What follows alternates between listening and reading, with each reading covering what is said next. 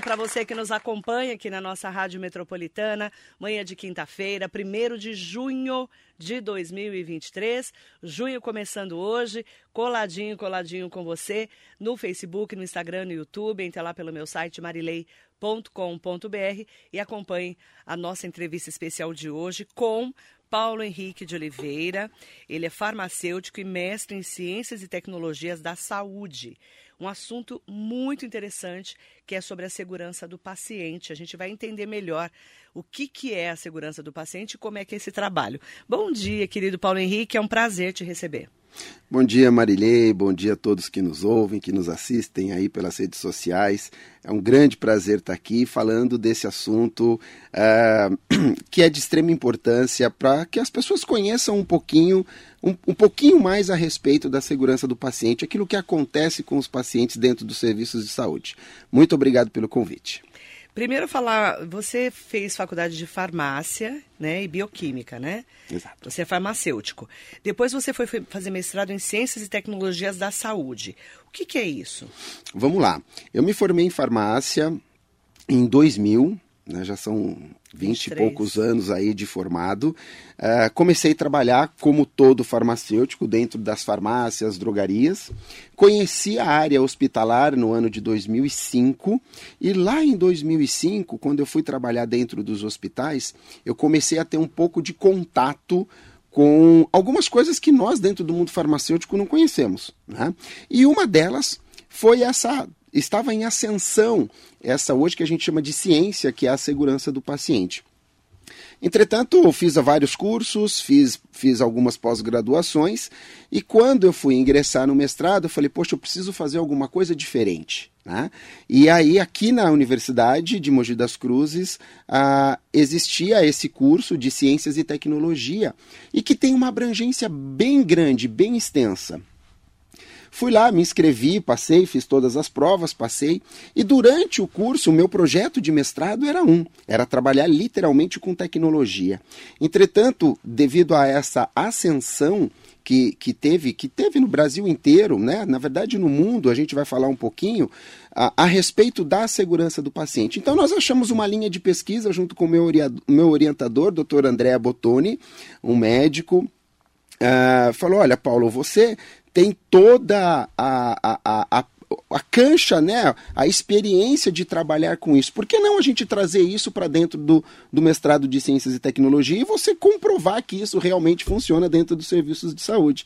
E foi assim que começou. Foi um trabalho bastante árduo. Confesso que no começo eu quase desisti, eu estava prestes a apresentar minha dissertação, eu quase desisti em virtude de diversas situações que, que aconteceram, mas consegui, consegui me formar, concluir meu mestrado. Hoje também dou aula no Centro Universitário São Camilo, já dei aula no MBA do Hospital Alemão Oswaldo Cruz, diversas faculdades espalhadas pelo Brasil.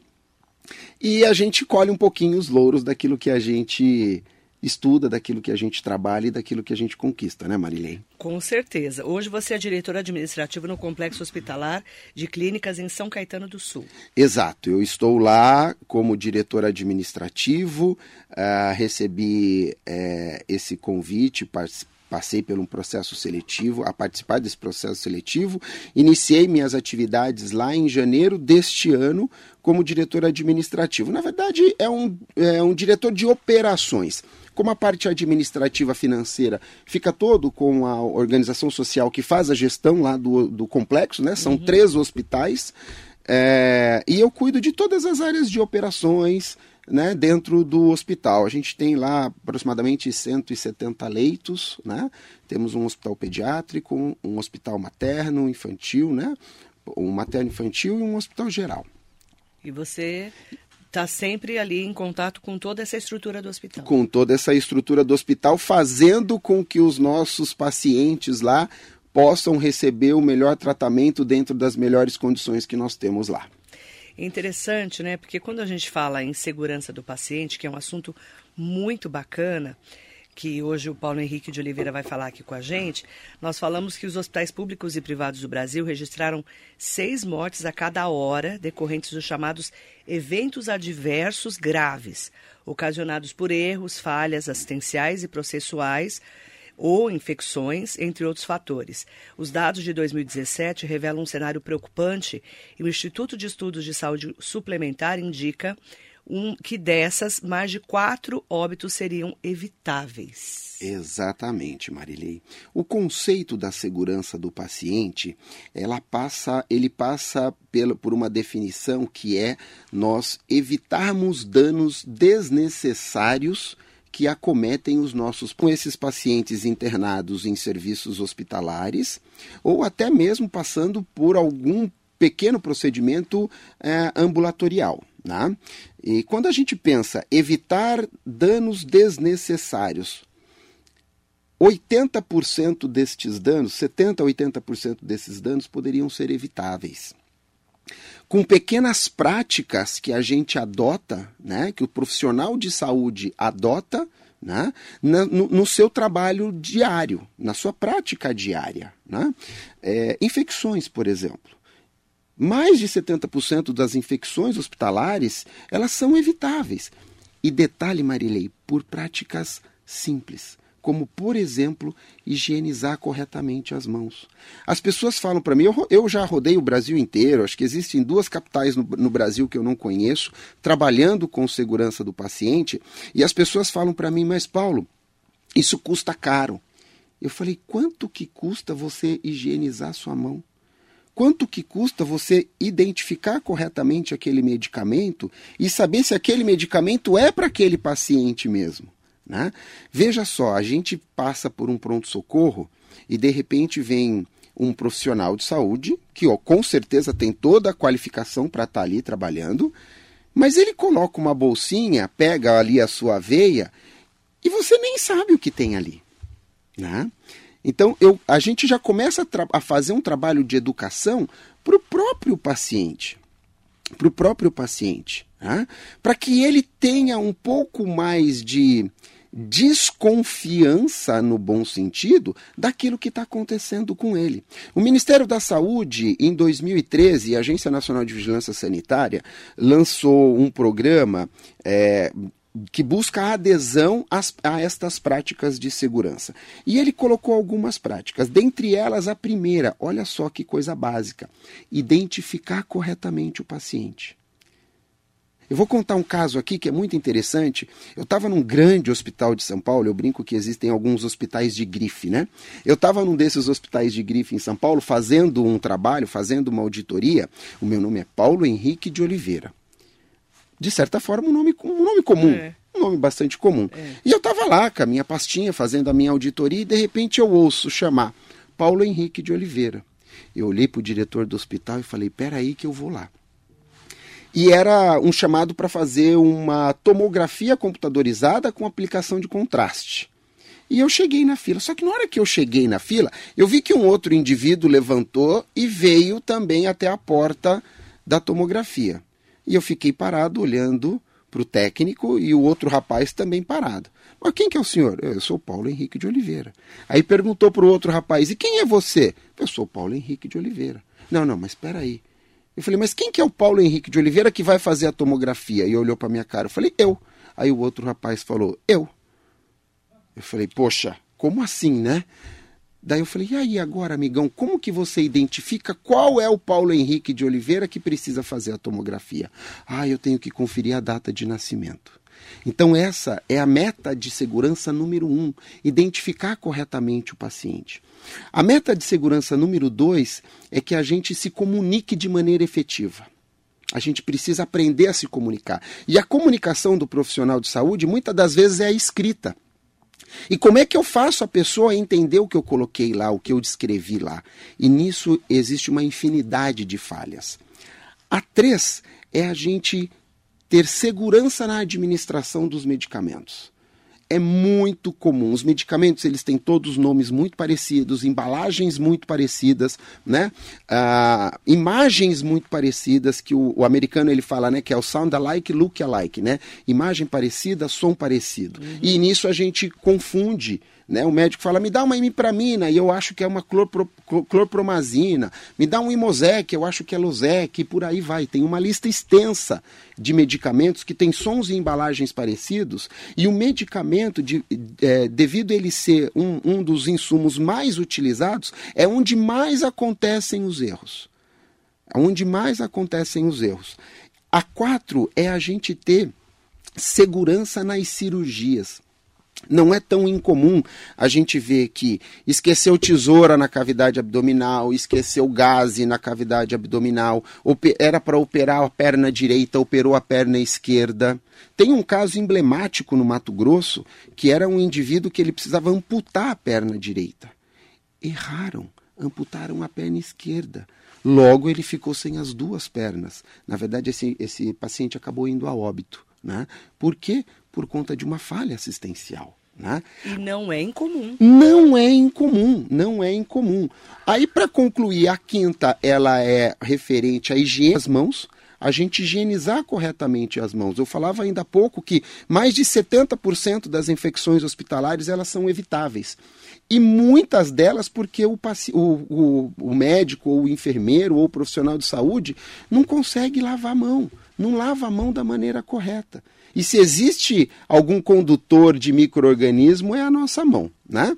E por fim, a gente tem é, que é o sexto, a sexta meta, que é evitarmos é, quedas dentro do ambiente de saúde e as lesões por pressão, aquelas úlceras por pressão, aquelas feridas, de tanto o paciente ficar, ficar muito tempo deitado né? E aí vai fazendo, vai pressionando, pressionando, faz uma feridinha, aquela feridinha vai aumentando. São as escaras, né? As escaras, transforma-se numa escara gigantesca, aquilo dá uma infecção generalizada, que nós chamamos Exatamente. de sepse, sepse, e o paciente vai a óbito. É. Né? Agora, todas estas medidas podem evitar danos é, desnecessários um, um, uma coisa bastante simples. Existe uma prática para aquele paciente que vai ficar muito tempo acamado, é a gente ficar mudando ele de decúbito, levantar ele na medida do possível, utilizar o que a gente chama de coxim para amenizar essa pressão que é exercida né, do colchão no, no, no, na pele, usar um colchão que a gente chama de caixa de ovo, às vezes até pneumático, né, que é inflado é, é, esse colchão. Tudo isso são medidas que evitam estes danos desnecessários aos pacientes. Só seis. A Agência Nacional de Vigilância Sanitária colocou. Pratiquem estas seis metas, né? Que a gente vai conseguir evitar danos desnecessários aos nossos pacientes. Interessante você falar disso, porque nós, é, a gente vai olhando assim, porque na imprensa, né, hoje é dia da imprensa, inclusive, a gente só vê os casos já emblemáticos, né? Porque, por exemplo, em vez de tirar uma perna, tirou a outra. Esqueceu o bisturi na, na barriga da pessoa, né? Uhum. São casos extremos que chegam na imprensa. Mas, é, quando a gente vê, por exemplo, um bebê que cai da isolete, Bastante comum. Aquele bebê, né?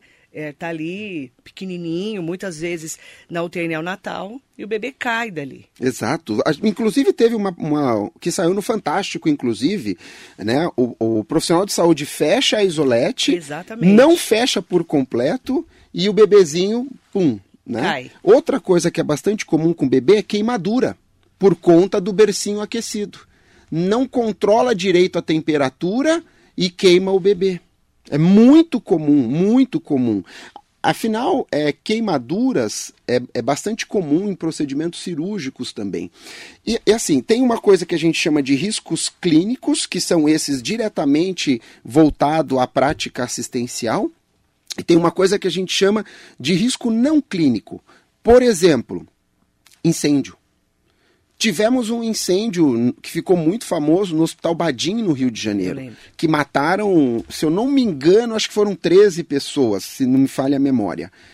Essas pessoas não precisavam morrer. Essas pessoas não, não, não morreriam, né? não está programado acontecer um incêndio num hospital.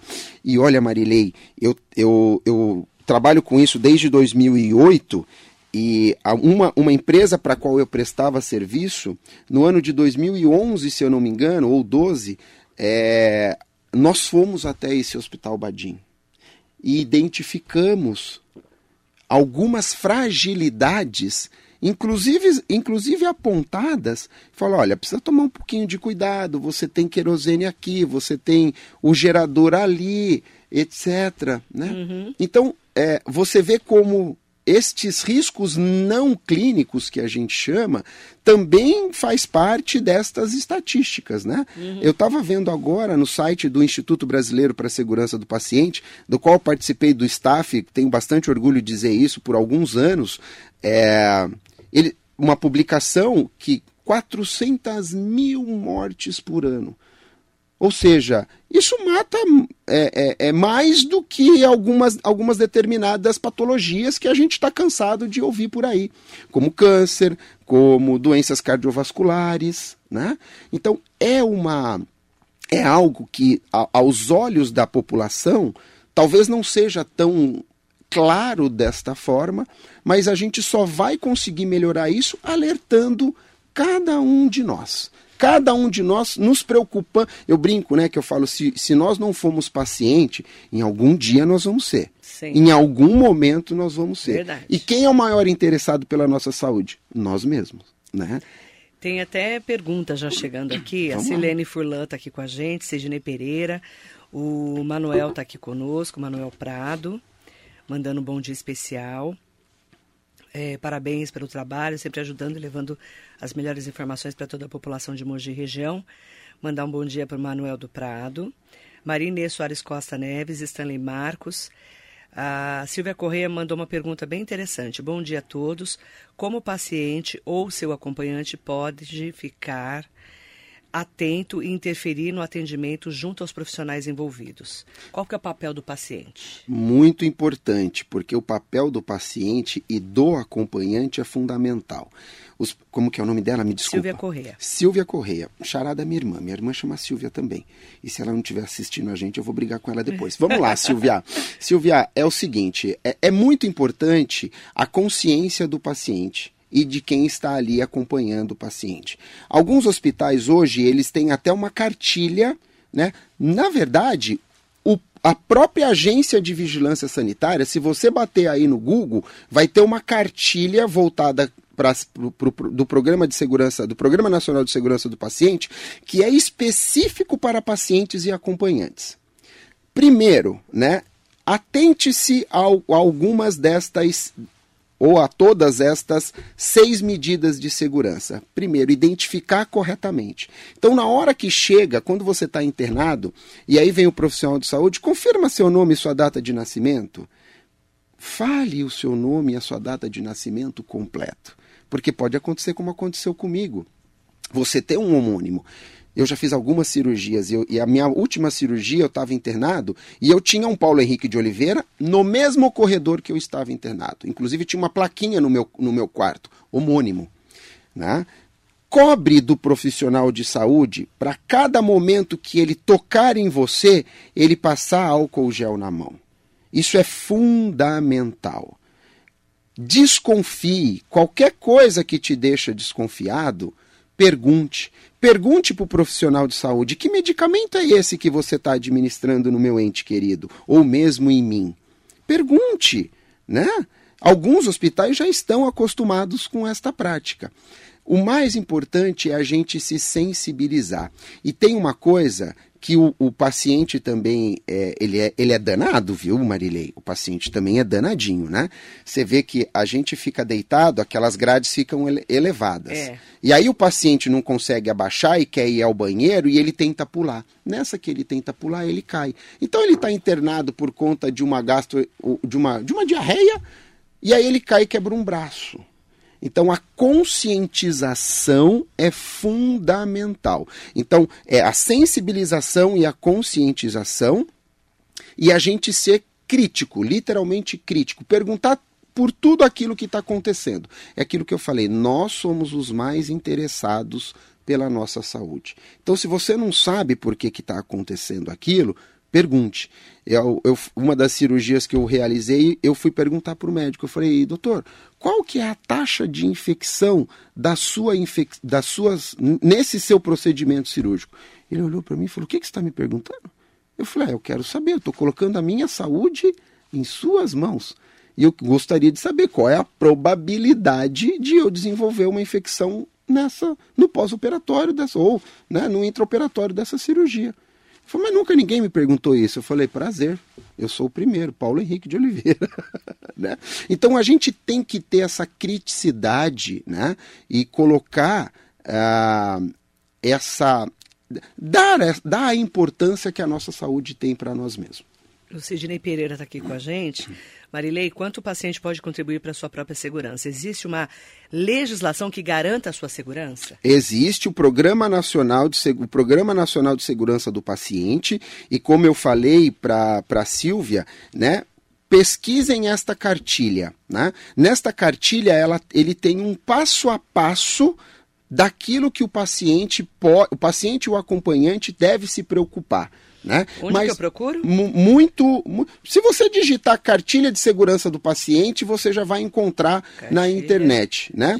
É, do é, paciente. é o programa, o Programa Nacional de Segurança do Paciente. Ótimo. Isso, isso foi lançado em 2013 fez 10 anos. Fez, né? de, é, fez 10 anos agora, inclusive no mês passado nós tivemos muitos eventos aí trabalhando sobre, falando sobre a segurança do paciente, porque foram os 10 anos do Programa Nacional de Segurança do Paciente. Então, quer dizer, já tem toda uma legislação.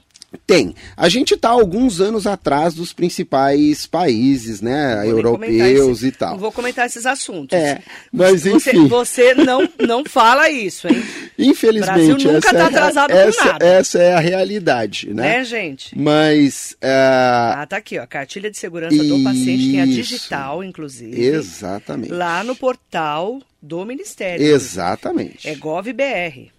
Cartilha de segurança do paciente. Aí ele já baixa, inclusive você pode baixar Você pode baixar o PDF é. e você. Então Como é legal você que pode mundo... contribuir para que a sua saúde e segurança não sejam colocadas em risco no hospital. Muito bacana, né? Gostei. Então isso é para alertar realmente os usuários, né? Hoje a gente tem uma parcela muito pequena da população que tem ou eu não sei se é o prazer ou o desprazer né, de ter um convênio médico, porque a gente nunca sabe o que acontece, mas a grande parte da população é atendida no SUS. É. E que bom que nós temos o SUS. Eu sou um fã do SUS. Eu, uma defensora um, também. Eu, eu sou, um defensor, defensora. adoro trabalhar em saúde, com saúde pública. Já trabalhei nos, em grandes hospitais em São Paulo, hospitais com faturamento bilionário, mas eu, eu gosto mesmo de trabalhar no SUS. Eu acho que a gente tem muito que fazer, muito que evoluir no SUS, né? Trabalhar desperdício, né? Os estudos mostram que 30% daquilo que a gente investe em saúde é desperdício. Então você imagina, você investe é, um milhão em saúde, o que é pouco, e 30% disso é jogado no ralo. Seja por motivos é, de, de, de, de, fraude e corrupção, seja por motivo porque eu não consigo controlar muito bem o meu estoque, seja porque eu gerei um evento adverso e aquilo fez com que o meu paciente fosse para UTI e hoje você tem diárias de UTI, dependendo do tipo de suporte de vida que você precisar, que custa mais de 10 mil reais a diária. Né? Então, estes desperdícios que faz com que hoje a gente ainda tenha. Eu não acho que a nossa saúde é precária, não. Eu acho que a gente tem um excelente serviço de saúde. O nosso maior problema é que ainda não damos conta da demanda. Né? ainda não damos conta da demanda. O acesso tem melhorado bastante. Eu, eu entendo que o Ministério, as secretarias de saúde, estaduais, municipais, espalhados aí pelo Brasil, têm investido muito. Para você ter uma ideia, Marília, em 2016, 17, 18, eu fui fazer um trabalho no Pará. Eu fiquei três anos viajando, se não mensalmente, a cada dois meses para o Pará. E eu ia lá para os rincões do Pará mesmo. A gente, eu, eu brinco que eu viajei de aviãozinho de controle remoto, de drone, né? Para fazer trabalho em hospitais públicos, lá na Ilha do Marajó, né? A gente já visitou populações ribeirinhas, tudo le tentando levar uma saúde de melhor qualidade para a população. Nós merecemos, né, Marilei? Eu acho que. É, o SUS, eu falo que o SUS no papel é maravilhoso, né? O Sistema Único de Saúde é um, um serviço, assim, para nós do Brasil, que é uma referência mundial. Sim. O problema é, so, são as administrações, não é? É, falta, falta, falta um pouco de gestão, gestão. Gestão. E gestão passa por conhecimento, treinamento e capacitação de quem está ali à frente daqueles serviços de saúde. Isso mesmo. Né? Então, uh, precisa romper um pouquinho esse paradigma, esta prática, né? De que eu preciso colocar uma pessoa indicada ali, outra aqui, né? A intenção é que nós né? Vamos trazer profissionais competentes para fazer essa gestão. Não que o profissional ali, que é administração direta, não consiga fazer isso. Lógico que consegue, mas desenvolva uma política de capacitação desses gestores. Traga pessoas competentes uhum. né? para poder gerir o meu serviço de saúde. Isso é fundamental. E isso vai fazer com que é, a gente brinca que é, você, para você convencer num grupo de 10 pessoas, se você é um só que pensa diferente, não adianta você querer convencer os 10 de uma vez. Traga um para o seu lado. Vocês já são dois. Aí cada um deste um vai convencer mais dois. E aí vai. Então, isso é uma metodologia de trabalho que funciona. E assim a gente vai mudando um pouquinho a realidade da saúde no nosso país. É interessante porque nós precisamos ter essa segurança quando nós estamos num hospital, quando nós vamos fazer um exame, ou numa clínica, ou numa internação, numa urgência, emergência. Isso é, eu falo que é utilidade pública o que a gente está fazendo aqui hoje, não é? Não tenha dúvida que sim, não tenha dúvida que sim. Eu sempre coloquei isso. Existe risco. Né? Qual que é o conceito de risco? O risco é a probabilidade de alguma coisa dar errado. Sim. E aí tem o perigo o perigo é aquela fonte potencial de alguma coisa dar errado. A saúde é tida como uma indústria de baixa confiabilidade. Por quê? Porque a probabilidade de alguma coisa dar errado é muito grande. A aviação, por exemplo. A aviação é o que a gente chama de indústria de alta confiabilidade. Em 2017, o falecido professor Walter Mendes, que eu tive a honra de conhecê-lo, ele publicou um estudo interessantíssimo, onde ele mostrava que é, quase 800 pessoas morrem por dia nos nossos hospitais, pessoas essas que não deveriam morrer. Nós estamos falando por dia, ou seja, cai dois Boeing por dia nos hospitais brasileiros. E a gente não enxerga. É muita gente, não é? A gente Você não, não enxerga. A gente não sabe gente que isso está acontecendo. A gente não sabe. Né? Tudo Mas bem. quando cai um avião, a gente fica semanas É o exemplo disso. que eu ia falar. Eu, eu, eu, ontem, inclusive se tiver aluno meu aí de ontem, pode botar aí no chat da Marilei que vocês estão me assistindo aí, senão vai perder ponto na média final. Adoro. Vai perder ponto vai se não me assistir, Vai perder ponto, exatamente. Eu falei, ontem eu estava dando aula no MBA da São Camilo, e eu estava falando exatamente isso. Quando caiu aquele avião com aqueles atletas da Chapecoense? Nossa, falamos. Né? Meses. Exatamente. Agora, ninguém sabe que caem dois, três aviões desses nos nossos hospitais. Por que que na no, no, o piloto de avião ele faz aquela infinidade de checklist Nossa. antes do avião levantar voo e na hora do avião aterrissar, pousar. E a Organização Mundial de Saúde fez um checklist bem pequenininho, que é para os profissionais de saúde executarem antes de uma cirurgia, por exemplo. Que é para não esquecer instrumento ou material na cavidade, que é para saber se aquele paciente é ele mesmo, se a cirurgia que eu estou fazendo é a correta. Né? Teve um caso, Marilei, que eram, eu estava fazendo uma auditoria nesse hospital, eram duas crianças. As duas crianças chamavam Lucas. O sobrenome era diferente. Uma criança tinha que fazer uma postectomia, que é aquela cirurgia de fimose. E a outra tinha que fazer uma amidalectomia, que era extrair as amígdalas. O que, que aconteceu? Trocaram.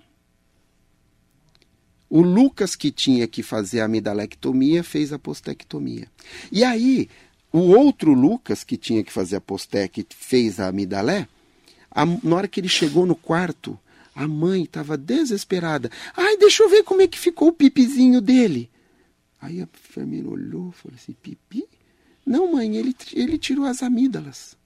Não, mas meu filho ia tirar, ia fazer uma circunstância. Olha o desespero. E isso aconteceu num hospital de grife em São Paulo, viu, Marilei? Então, ve, vejam como não é.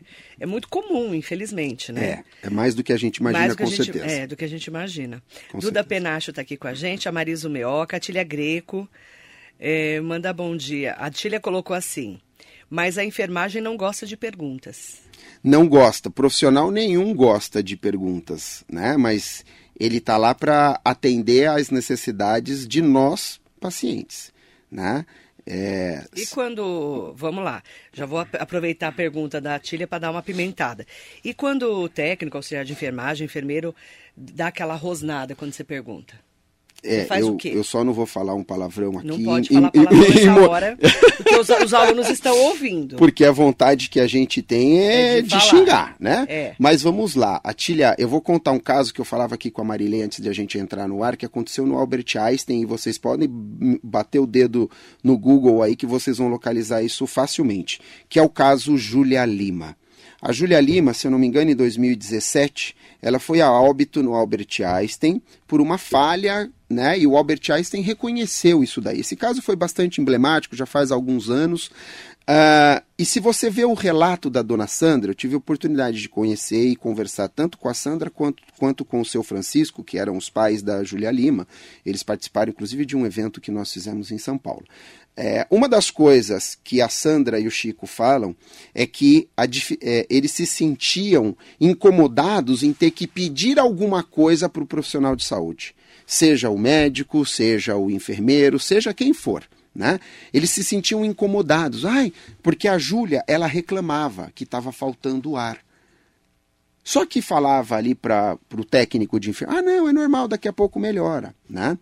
Então, a partir do momento que a gente pede uma, uma, uma opinião, ou por segurança a gente quer saber melhor o que está acontecendo, se esse profissional de saúde não te der a informação da, a, a contento, independente se está certo ou não, se você não se contentou com aquilo, imediatamente se dirige ao posto de enfermagem, procura a chefia daquele setor, né? E esclareça aquela dúvida e fala: olha eu fui perguntar, a pessoa fez cara feia, isso, isso e aquilo. E num segundo momento, vá até a ouvidoria, faça a sua manifestação, porque a nossa função enquanto profissional de saúde é colocar o paciente no centro do cuidado. O paciente ele tem que participar do cuidado dele. É fundamental que isso aconteça para a gente prevenir essas situações que são tranquilamente fáceis de a gente evitar. Né? A gente fala que a evitabilidade ela chega a ser, dependendo do caso, acima de 70%, como no caso das infecções hospitalares. O paciente ficou muito tempo com acesso com a sonda, pergunta quando que vai tirar? Porque aquela sonda ali há muito tempo vai causar uma infecção urinária. Né? Grande parte das infecções urinárias acontecem porque o paciente ficou ali com muito tempo com aquela sonda. E existe uma prática, existe o que a gente chama de guideline, que são as orientações, que são as práticas seguras para cada uma enfermidade, para cada uma das enfermidades, para cada tipo de cuidado. Nesse caso que você destacou do Albert Einstein, né, que é um caso famoso, emblemático, é, como que, que terminou? Vamos lá. É, tem um depoimento do Chico Lima ainda no, no, site do Instituto que foi muito bacana. E ele conta a história, ele resume bastante. Eu vou tentar pegar alguns highlights aqui para a gente discutir. A primeira coisa que ele fala, assim, é essa, o que a Atília, né? Atília Greco. Colocou. Que eles queriam ter acesso aos profissionais de saúde e se sentiam constrangidos. Né? Ah, quando a Júlia foi a óbito, houve, obviamente, aquele. Repercussão. Gigantesca. Até o momento que eles fizeram uma análise, as instituições de saúde, dentro daquelas práticas que a gente tem para trabalhar a segurança do paciente, a gente precisa notificar esses casos, né? internamente e também para o serviço de saúde, para o órgão sanitário. Uh, eles fizeram isso e quando eles foram analisar, eles constataram né? O Albert Einstein constatou que ele poderia ter feito coisas diferentes. Ele poderia ter feito a, a, é, ter adotado medidas que ele não adotou. Né? Com toda aquela repercussão, né? É, depois de eles reconhecerem, depois de eles. É, a gente fala né, que a gente. É uma prática que a gente chama de disclosure, que é a revelação daquele evento adverso para o familiar. Chamaram o pai e a mãe e falaram: olha, nós poderíamos ter feito algo diferente. Poderíamos ter feito isso, isso, isso e isso. E o seu Francisco Lima, ele ficou indignado, obviamente, perdeu uma filha super jovem, ela era uma atriz, bailarina, uma menina linda, e o Einstein chamou, convidou, olha só que bacana, convidou a família, convidou o Chico para presidir uma mesa para trabalhar essas medidas de segurança dentro do Albert Einstein. Né? É, com toda a repercussão, nós estamos falando do principal hospital da América Latina. Né? É um hospital referência não só aqui no Brasil, como também fora.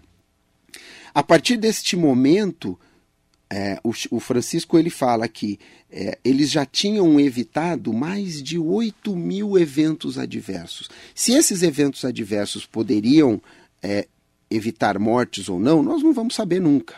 Mas só o fato de a gente evitar aquele dano, né, eles faziam rodadas com pacientes e familiares, né, rodadas trabalhando os profissionais com os profissionais de saúde, com médicos e enfermeiros, para falar assim, Gente, isso pode acontecer. Vamos trabalhar estas práticas, não vamos violar um determinado protocolo. E uhum. aquilo foi tomando corpo dentro do Albert Einstein, e isso se transformou até num prêmio, que hoje chama uhum. Prêmio Julia Lima, que são essas medidas dentro desses hospitais públicos, é muito bacana dizer isso, que acontecem por aí afora. Bom dia para o Hugo Marques. A Silvia Correia colocou parabéns pela entrevista de suma importância para todos. Espero que os hospitais e UPAs estejam atentos para isso também. É, e a gente está aqui falando realmente de um alerta, né, para todas e todos, porque é um alerta para todas nós e para todos nós. Um dia vamos ser pacientes. Se não fomos, pode ter certeza Se que seremos. Se não fomos, eu já fui, né, claro praticamente todo mundo que está ouvindo a gente já foi paciente, né? Mas é importante que nós estejamos aí atentas e atentos a tudo isso, tá? O Rodinei Molina está aqui. É... Um bom dia para você.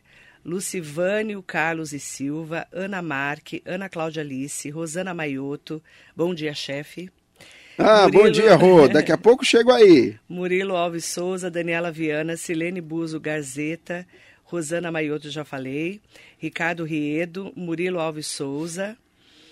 É, mandar bom dia também para Bibiana Alves, Arthur Felipe Rente, sensacional. Silvia Andrade, essa você conhece. Não, não é a minha irmã, mas é não? é a Ó, oh, eu estou aqui ouvindo vocês, sou fã dos dois. Paulo é um excelente profissional, como poucos no mercado. Parabéns, Marilei, pela pauta. Ah, um beijo. Andrade. Ah, minha irmã, é ela, Silvia é, Andrade. Eu falei, gente, mas ah, não, é não, desculpa. Não conhece nem a irmã. Eu tava. Ver, você tá caída. Eu tava com a cabeça no doutor Arthur aí. Doutor Arthur é diretor clínico lá do complexo. Grande abraço, doutor Arthur. E a minha irmã, desculpa, depois ela vai puxar Os a minha orelha. Orelhas. Nossa senhora. Silvia Andrade, é sua irmã. Minha irmã, minha irmã linda, querida. Bom dia, Silvia. Em seu nome, agradecer a todas e todos que estão aqui com a gente. Adorei a pauta está convidado para voltar. Opa, estou à disposição. Para nós é assim um alerta muito importante para nós cidadãs e cidadãos, porque é para todo mundo. E aquilo que você falou, se não formos, vamos, vamos ser, ser pacientes. É, acho que é o que fica, o fica é o, o, essa mensagem, né? É o que eu falo pro, pro, os meus alunos, né? Acho que o, o, mínimo que. Se a gente quer transformar alguma coisa, que começamos por nós mesmos, né? Exatamente. E a gente sempre pensa em ser hoje um pouquinho melhor do que nós fomos ontem. E o conhecimento é muito importante. Não tenha dúvida, faz parte disso, Marilei. Conhecimento do que exatamente a gente precisa saber na hora de ser paciente. Não tenha dúvida, não tenha dúvida. O acesso a essa cartilha, tenho certeza que pode modificar um pouquinho a nossa forma de pensar. Sim. Né? Então é importante que quem tiver acesso que consiga estudar um pouquinho, ler um pouquinho e vai saber o seu papel dentro desta seara que é de suma importância para a gente conseguir evitar esses eventos desnecessários que acometem os nossos pacientes. Obrigada a você que nos acompanha e também ao Paulo Henrique de Oliveira, farmacêutico, mestre em Ciências e Tecnologias de Saúde, falando da importância da segurança para os nossos pacientes. Muito bom dia.